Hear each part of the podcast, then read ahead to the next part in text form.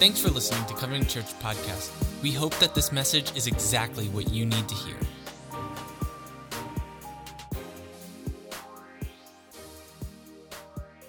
All right, good morning, Covenant. How are you today? All right, no slipping and sliding on the roads, I trust, on your way in? All right, somebody said they came in their sled. Yeah, a little tricky out there in Pennsylvania winters. We ran away from Arkansas where they hadn't had bad snow in like eight years. And the last two years, they've had really heavy ice and snowstorms. So I guess it just hits no matter, no matter uh, where you're at. Today we're going to read from uh, the book of John, chapter 6, as we continue in a series that we have called The Signs of Jesus. And you might notice, if you're an attentive Bible reader, that we're kind of slipping backwards in the book of John this morning. We're going to a previous sign from the one that was preached a week ago, where Jesus walked on water. But we're also going to use this to propel us forward into some new information that comes after the walking on water. First, the sign, and then we'll unpack it in the sermon. If you would follow along with me, John 6, 1 through 15 as Jesus feeds the 5,000. Sometime after this, Jesus crossed to the far shore of the Sea of Galilee. That is, John explains, the Sea of Tiberias. And a great crowd of people followed him because they saw the signs he had performed by healing the sick. Then Jesus went up on a mountainside and sat down with his disciples. The Jewish Passover festival was near. When Jesus looked up and saw a great crowd coming toward him, he said to Philip, Where shall we buy bread for these people to eat? He asked this only to test him, because he already had in mind what he was going to do. Philip answered him, It would take more than half a year's wages to buy enough bread for each one to have a bite. Another of his disciples, Andrew, Simon Peter's brother, spoke up. Here's a boy with five small barley loaves and two small fish, but how far will they go among so many? Jesus said, Have the people sit down. There was plenty of grass in that place, and they sat down. About 5,000 men were there. Jesus then took the loaves, gave thanks, and distributed to those who were seated as much as they wanted.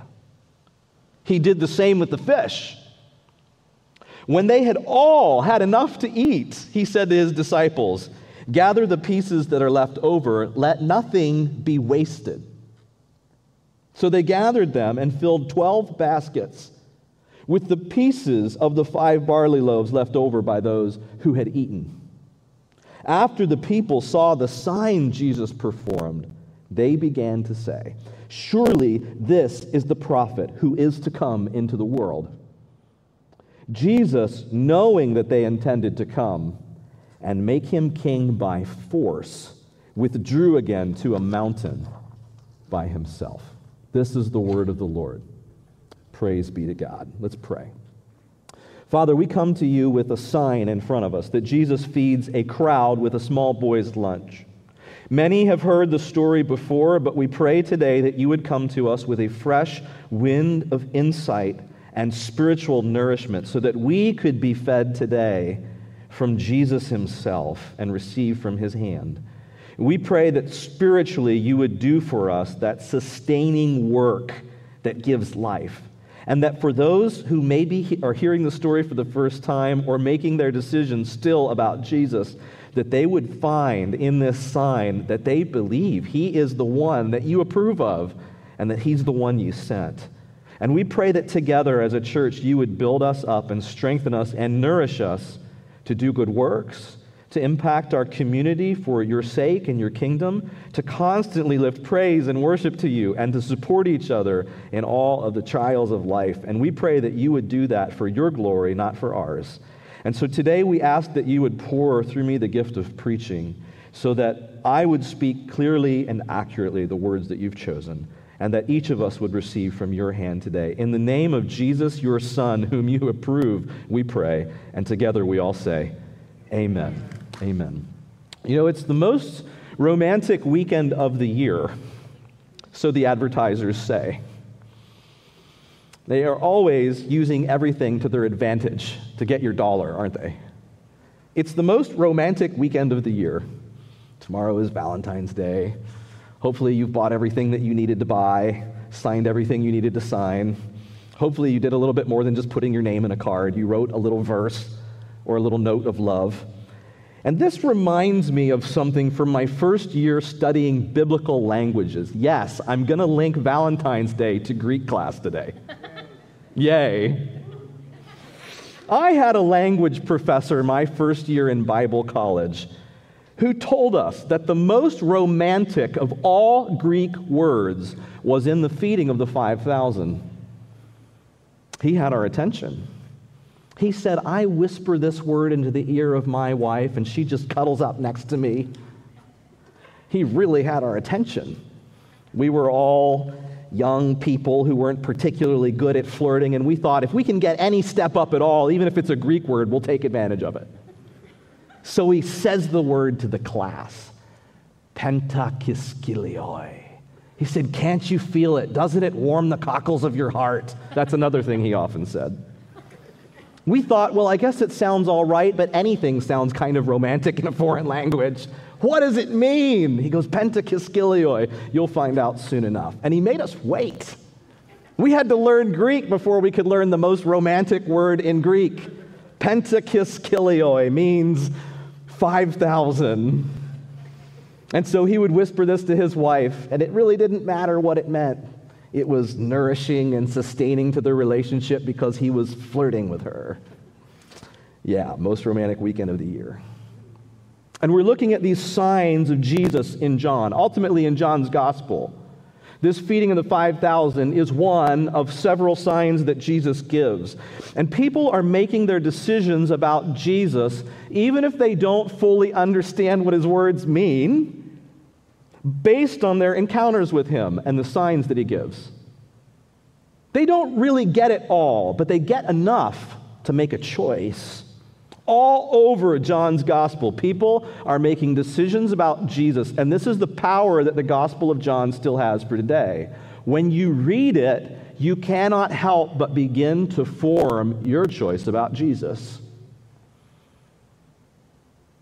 So, watch out. It might happen for you today. And the signs today are pointing to this being a pretty good sermon because this morning I got a three out of six on Wordle. so we're off to a good start. It's also the weekend, not just of romance, but of a certain football game that gathers a little attention each year. And advertisers use this too. By the way, uh, this was already asked, but you weren't all in the room yet. Who here's for the Rams today? Not one? Who's for the Rams today? I mean, say it out loud. Go ahead. Rams. That, that, that kid. That, that, that guy brought his loaves and fish today. Who here's for the Bengals today? Oh, really? Okay. Well, and the Lord will forgive even you. So, this is a good news message all around. You know, it seems that people, advertisers selling Valentine's, selling Super Bowl commercials for $6.5 million every 30 seconds, whatever it is, are always trying to find that little extra advantage. And so too, the people who eat this meal with Jesus feel like they should press their good fortune, their full bellies, just a little further to see what they can get out of this.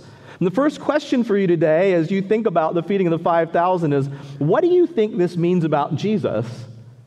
Like, what does this mean he will do? And what will he do for you? They press their good fortune a little further, and some of them try to make him king by force. But he will explain just a few days later why exactly he won't allow this to happen. But to get to the part where they talk about it, where he explains to them the meaning of the feeding of the 5,000, you have to circumnavigate the story about Jesus walking on water. Because the walking on water is really a great story in itself.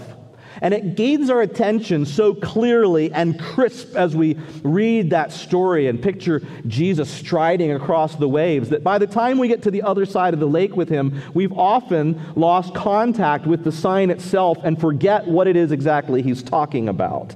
Think about it like a donut. In the middle, the center, the donut hole, is the walking on water story. And all around it is this delicious food talk about bread and bread of life and fish and so on. Jesus will unpack the meaning of the meal. But in the middle of the donut hole, proverbially, proverbially speaking, is one saying of Jesus that Bruce preached on last week.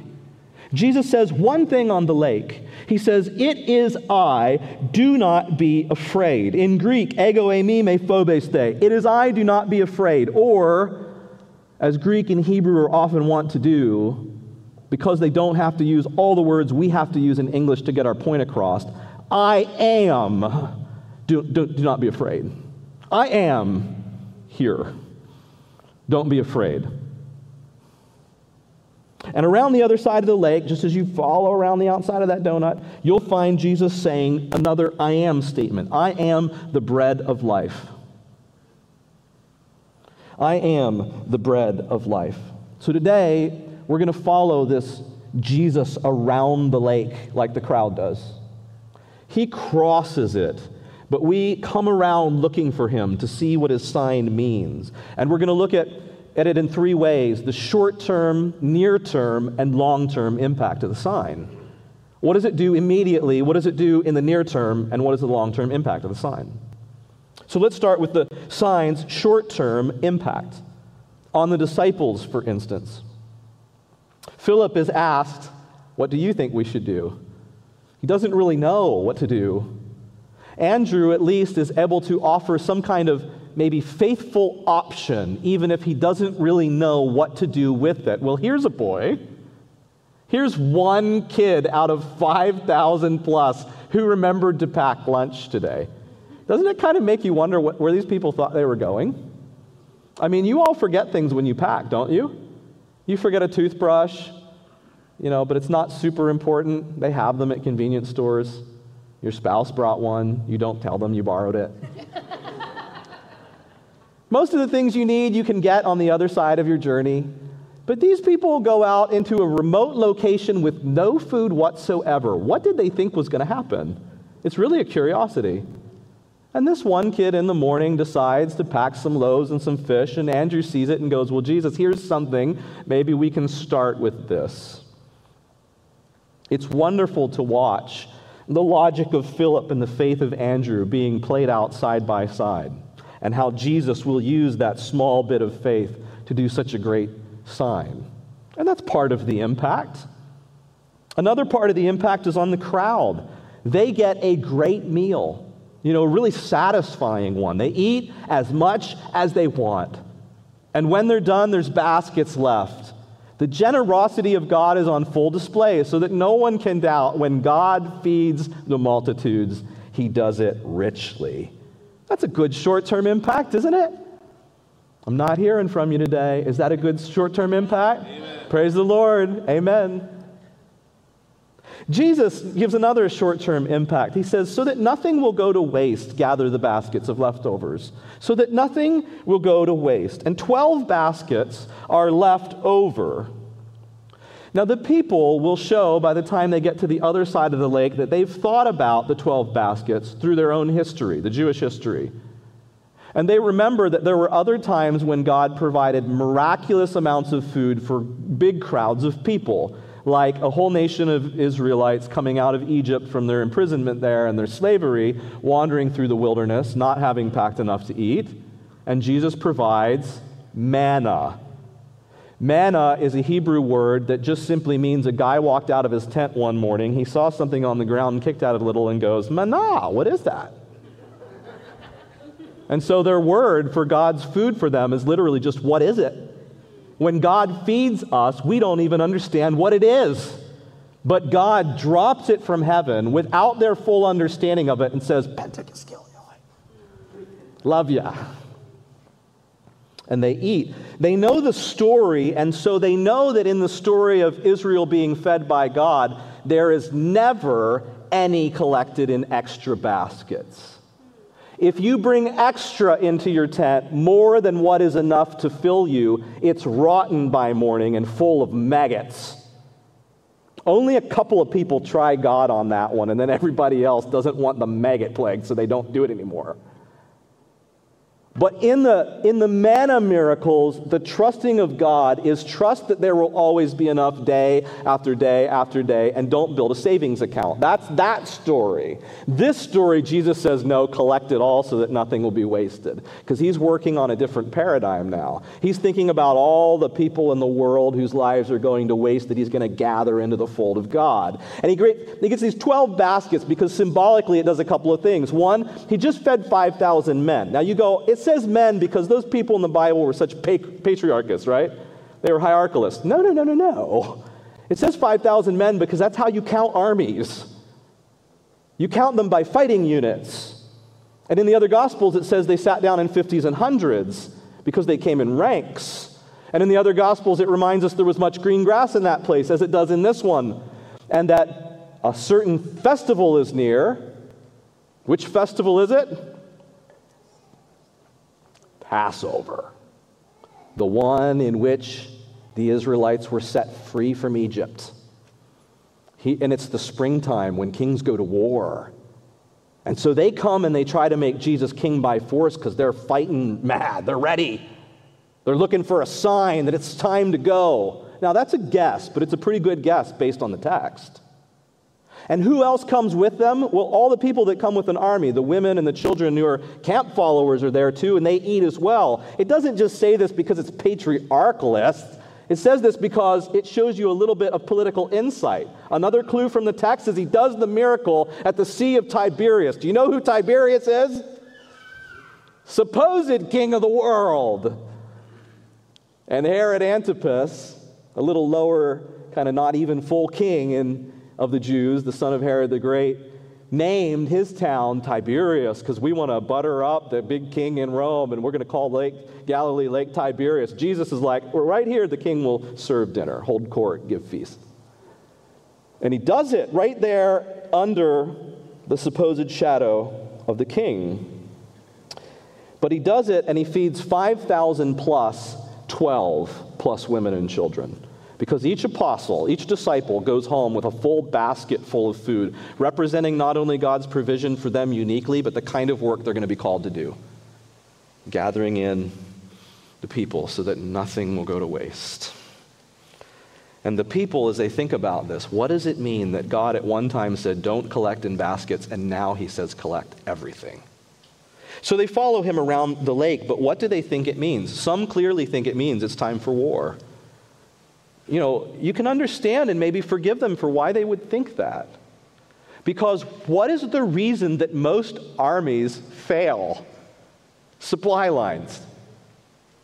Winning a war is not about having the best fighting units, it's about keeping the fighting units fed and healthy. You've got the healthiest troops for the longest amount of time, you'll win. I just heard this yesterday talking to my wife when we were having dinner together. I hadn't seen it in the news, but it's remarkable that there's a lot of complaints coming from Olympic athletes about the poor nutrition at the games right now. And they're losing way, the ones that are in uh, quarantine for COVID are losing a lot of muscle mass really quick because they're not getting the protein they need. Supply lines matter. Okay, getting food to your people matters. And these people see a mobile food station. Here is a cafe on feet.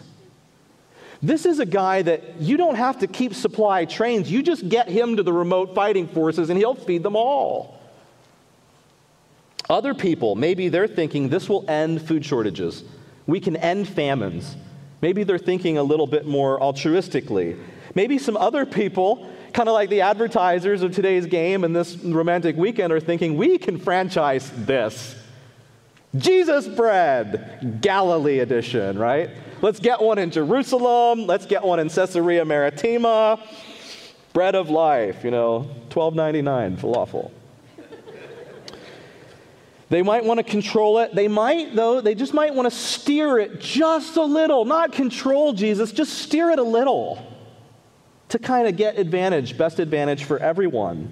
Maybe some of them are full of awe. Maybe there are a few who don't really want to steer it at all. They just don't even know what it means. They're full of awe. But we know that for many, there was belief in something, even if they thought they might steer this thing. There was belief that this is uniquely God's person. This guy, whatever else he is, is touched by God. He's the one with words, as Peter will later say, of eternal life, of real significance. A bunch of them think that. Okay?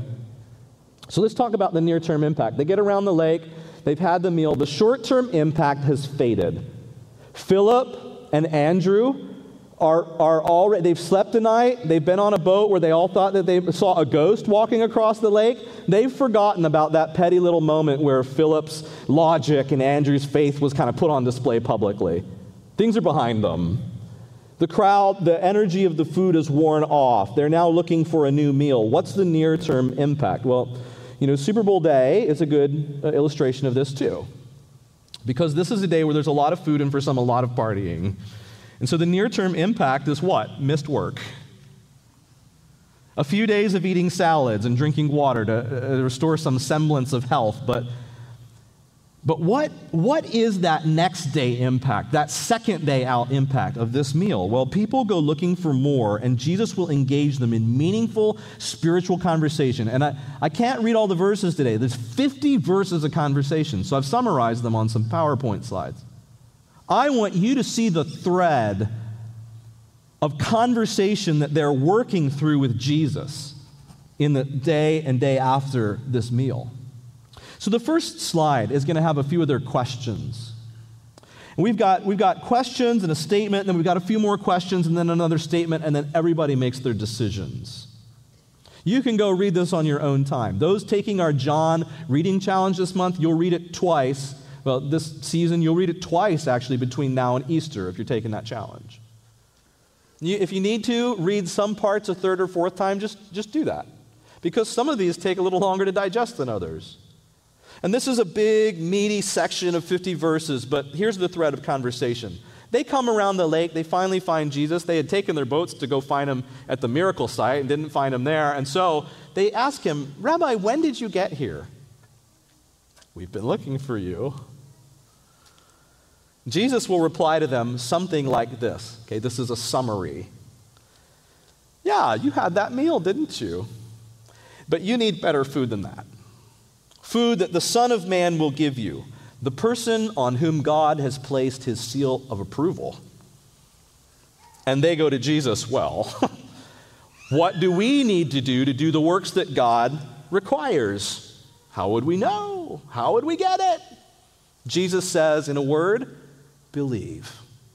What did I want for the sign to do for you? Believe. I just wanted you to trust the one that God approves of. No, no, no, no. Don't steer it that way. Just believe. Stick around a little while. No, no, don't control it like that. Just believe and stick around a little while. They ask him again, What sign then will you give us so that we may see it and believe you?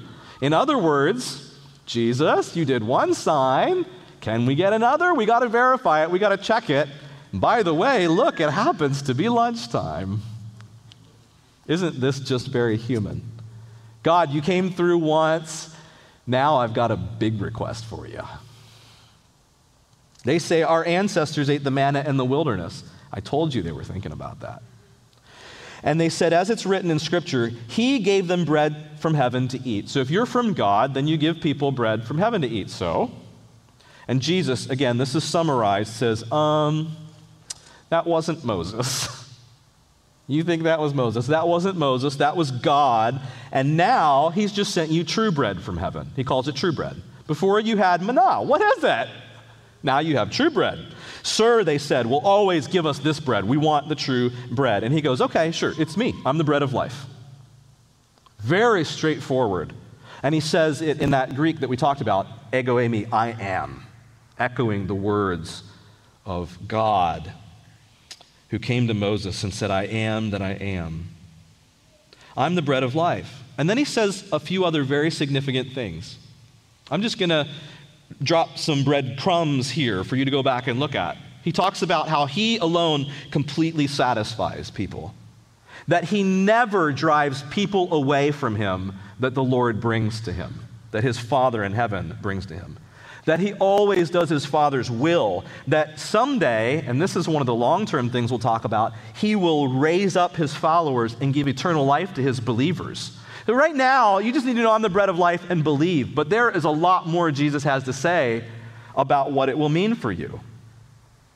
Think about it this way I already had donuts on my mind because I was thinking about this circumnavigating of the lake, and besides, I really like donuts.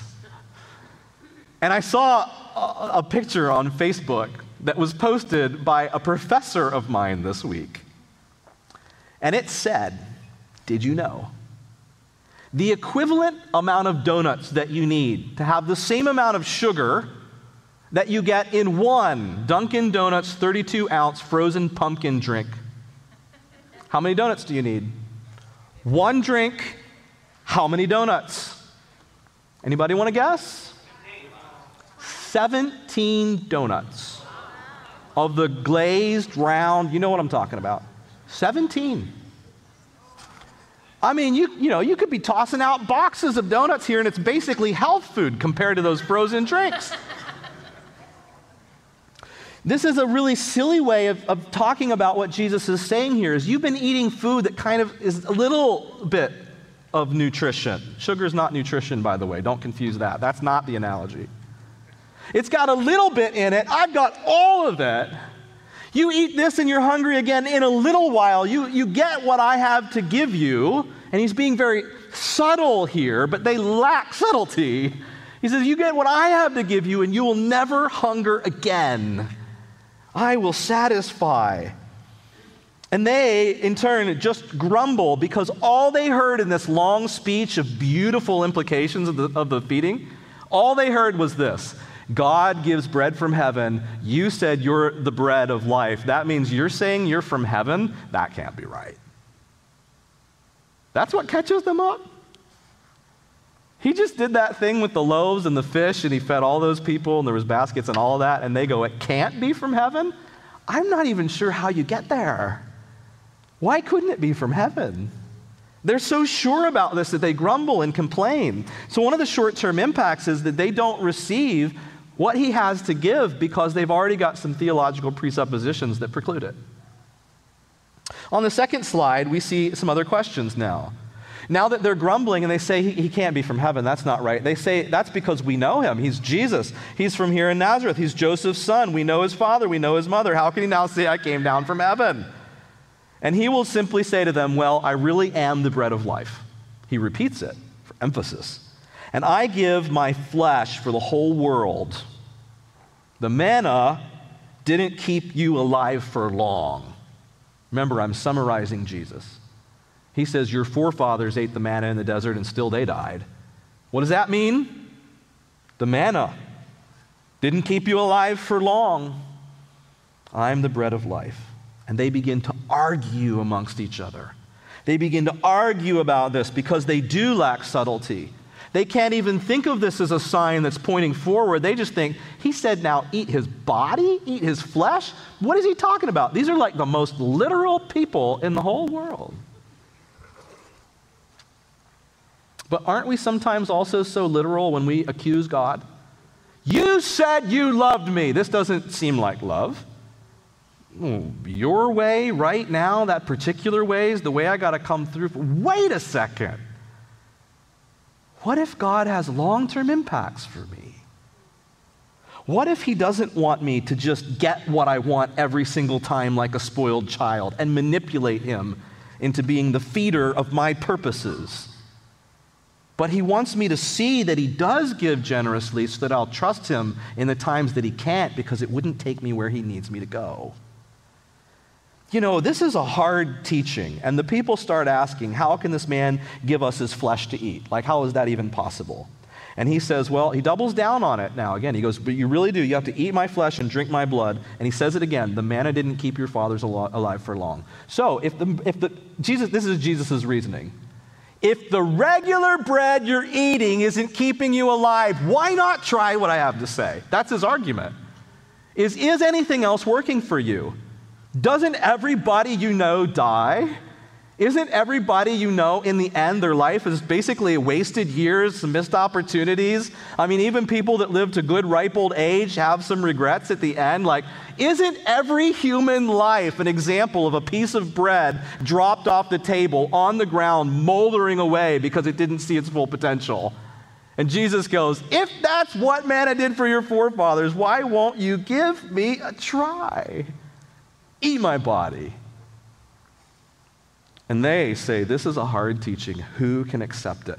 And from that point on, many of his disciples made their decision about him. They left him, they turned away, and they followed him no more. Oof.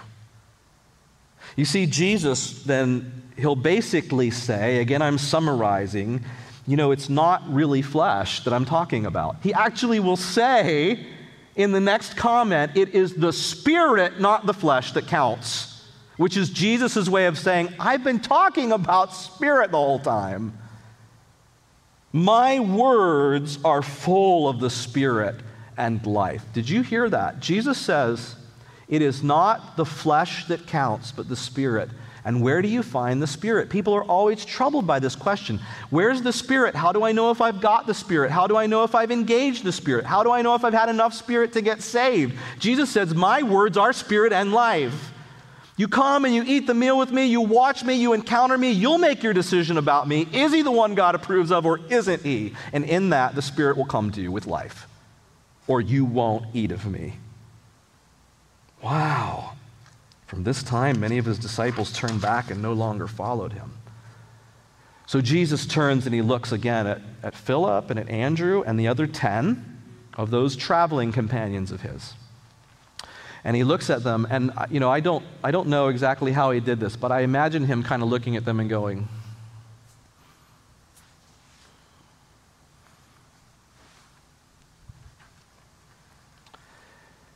you don't want to leave me too do you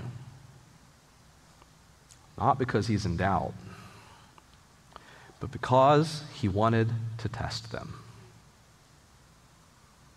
he fed the 5000 because he wanted to test them. And Peter, finally, always the first one with a foot forward and always the first one to open his mouth. One of his shining moments in all the Gospels says, Lord, to whom shall we go? You have the words of eternal life. See, he got it. Peter, for all his faults and his boldness and his charging in, eyes closed, has a little bit of spiritual subtlety. I know what you meant, Jesus. Your words are changing everything. We've come to believe and to know that you're the Holy One of God. You're the one of His approval. And Jesus didn't say it in the Bible, but I have a feeling he said it in Aramaic when he was standing there. Bingo.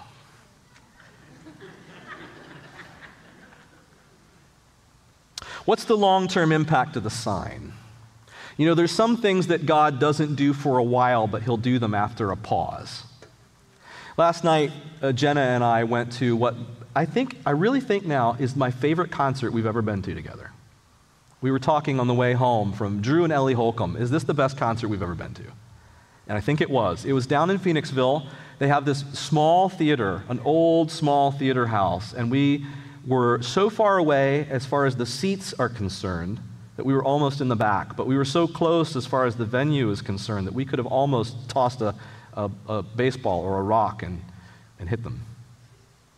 And we watched them sing for a couple of hours and play together with a couple of friends on stage and engage the crowd. And they took requests from the crowd because it was one of those venues where you could do that. People could shout out and be heard.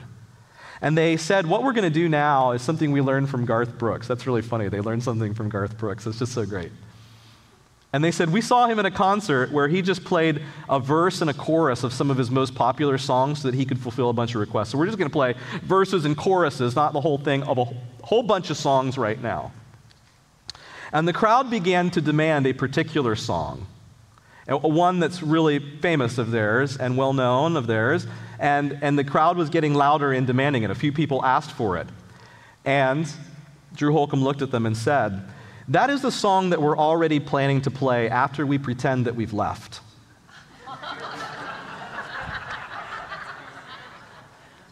Which is what every musician does.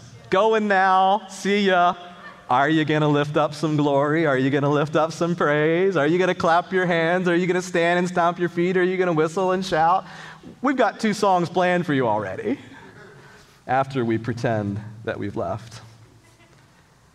And this is exactly what Jesus does with the feeding of the 5,000. He just leaves.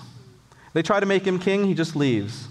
He just walks across the lake to the other side of the lake. You want to try to make him do something by force, Jesus will just slip away.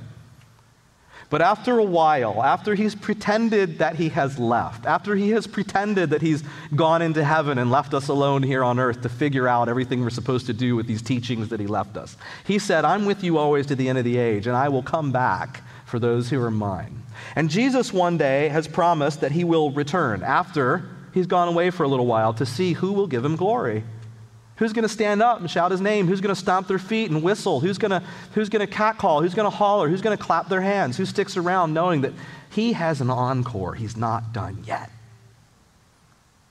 Jesus won't be made anything by force. So stop trying so hard.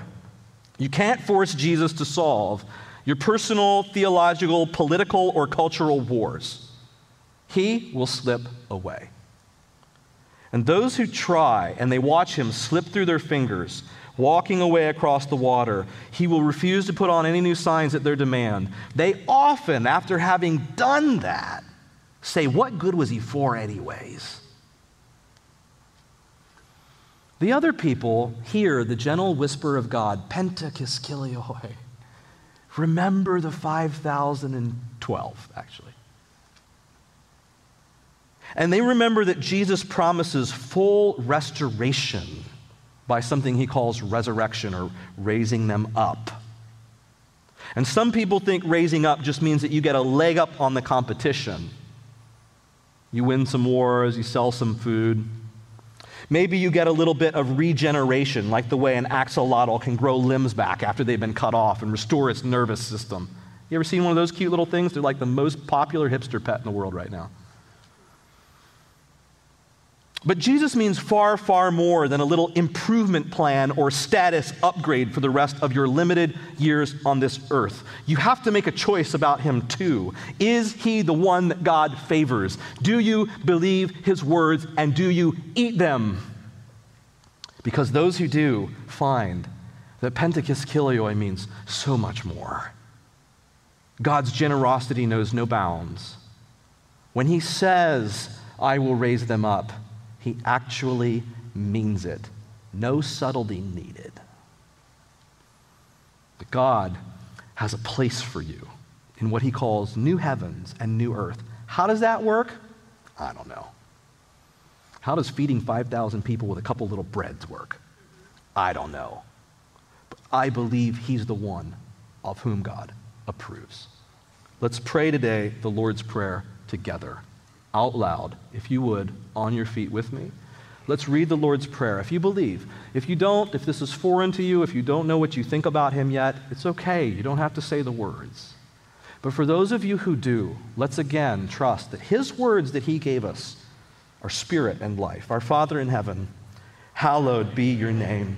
Your kingdom come and your will be done on earth as it is in heaven. Give us today our daily bread, and forgive us our debts as we also have forgiven our debtors. And lead us not into temptation, but deliver us from the evil one. Amen and amen.